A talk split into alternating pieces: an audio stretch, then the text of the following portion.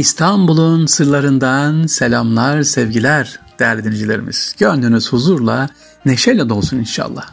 Sevgili dinleyiciler, İstanbul'da sokak ve cadde isimleri verilirken o bölgenin bir hikayesi ya da yaşanmışlığı mutlaka ne yapıyor oluyor?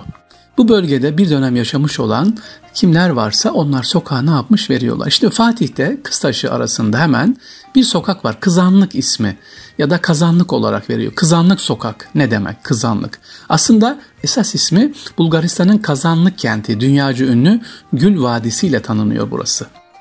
Harika, güzel bir şehir Bulgaristan'da. Gül Vadisi olarak da biliniyor. Gülleriyle meşhur. Hikayesi ise şu sevgili dinciler. Osmanlı'nın 3. E, sultanı Murat Hüdavendigar e, karşılayan bembeyaz giyinmiş çocuklar tarafından karşılanıyor. Bu durumdan çok etkileniyor padişah. Maşallah akça kazanlık. Allah nazardan saklasın mükemmel beyaz güzel çocuklar diye kendilerini taltif eder. İşte şehrin ismi de Kızanlık olarak e, değiştirilmiş. İşte bu kızanlık ya da kazanlık şu anda Kıztaşı'ndaki sokağın ismi.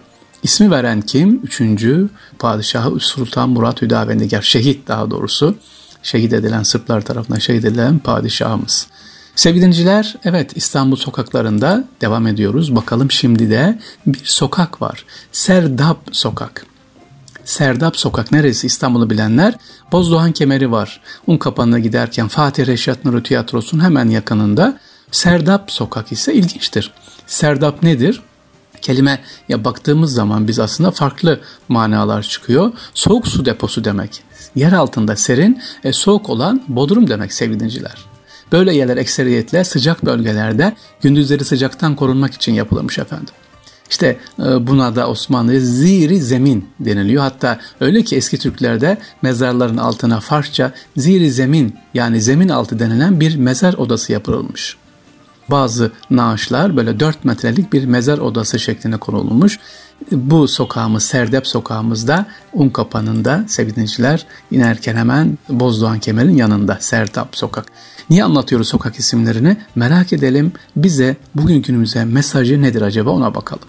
Sevgili dinleyiciler, Tetinme Sokak nerededir? Fatih Sultan Mehmet Camii'nin hemen arkasında bir sokak. Tetinme Sokak ne demek?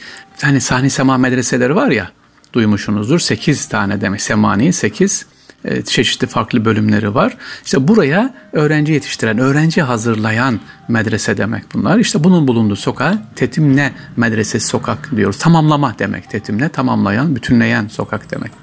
Bir diğer sokağımız sevgiliciler, Sokağımızın ismi Şehit Miralay Nazım Bey Sokak. Merhum Şehit Miralay Nazım Bey. Kimmiş Şehit Miralay Nazım Bey? Hikayesi ilginç sevgili dinleyiciler.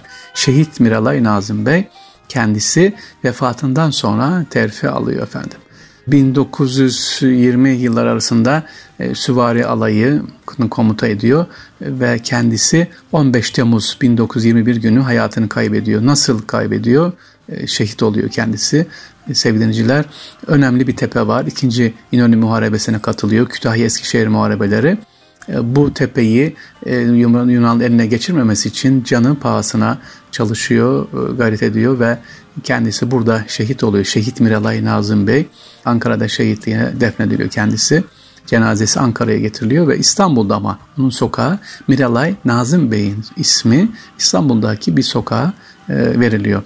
Hatta Halit Edip adı var. Nazım Bey'in şehit düşmesini Türk'ün Ateşli İmtihan adlı eserinde de ondan bahsetmektedir efendim.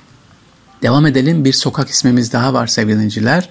Darüşşafaka Caddesi'dir. Darüşşafaka Caddesi. Aslında başka caddeler de var. Darül Aceze Caddesi, Darül Bedai, Darül Elhan, Darül Eytam, Darül Funun, Darül Hadis, Darül Kurra, değil mi? Çok Darül Dar. Ne demek bunlar?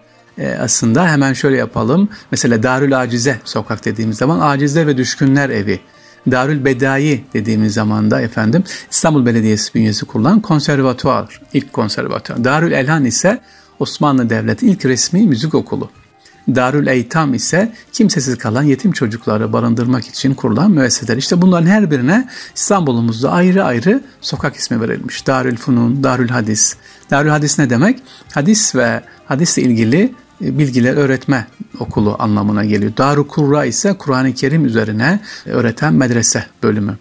Ha bir de Darül Mesai sokak mı var? Atölye anlamına gelir. Aynı zamanda dikim evi demek sevgili dinciler. Savaş malzemeleri ve kıyafetler dikilir. Niye Darül Muallim sokağımız var? Abdülmecit döneminde açılan erkek öğretmen okulu. Darül Muallimat ise yine kadın öğretmen okulu da var. Sevgili dinciler Darüşşafaka Caddesi demiştim. Nerededir? Fatih Camii'nin hemen karşısından çıktığınız zaman uzun sokak e, İsmail Ağa'ya giderken ana sokak Darüşşafaka Caddesi'dir. Buradan mezun olmuş olan ünlü insanlar var. Namık Kemal buradan mezun olmuş. Ahmet Mithat Efendi, Said Faik Abası Yanık, Selim Sırrı Tarcan, Yahya Kemal Beyatlı.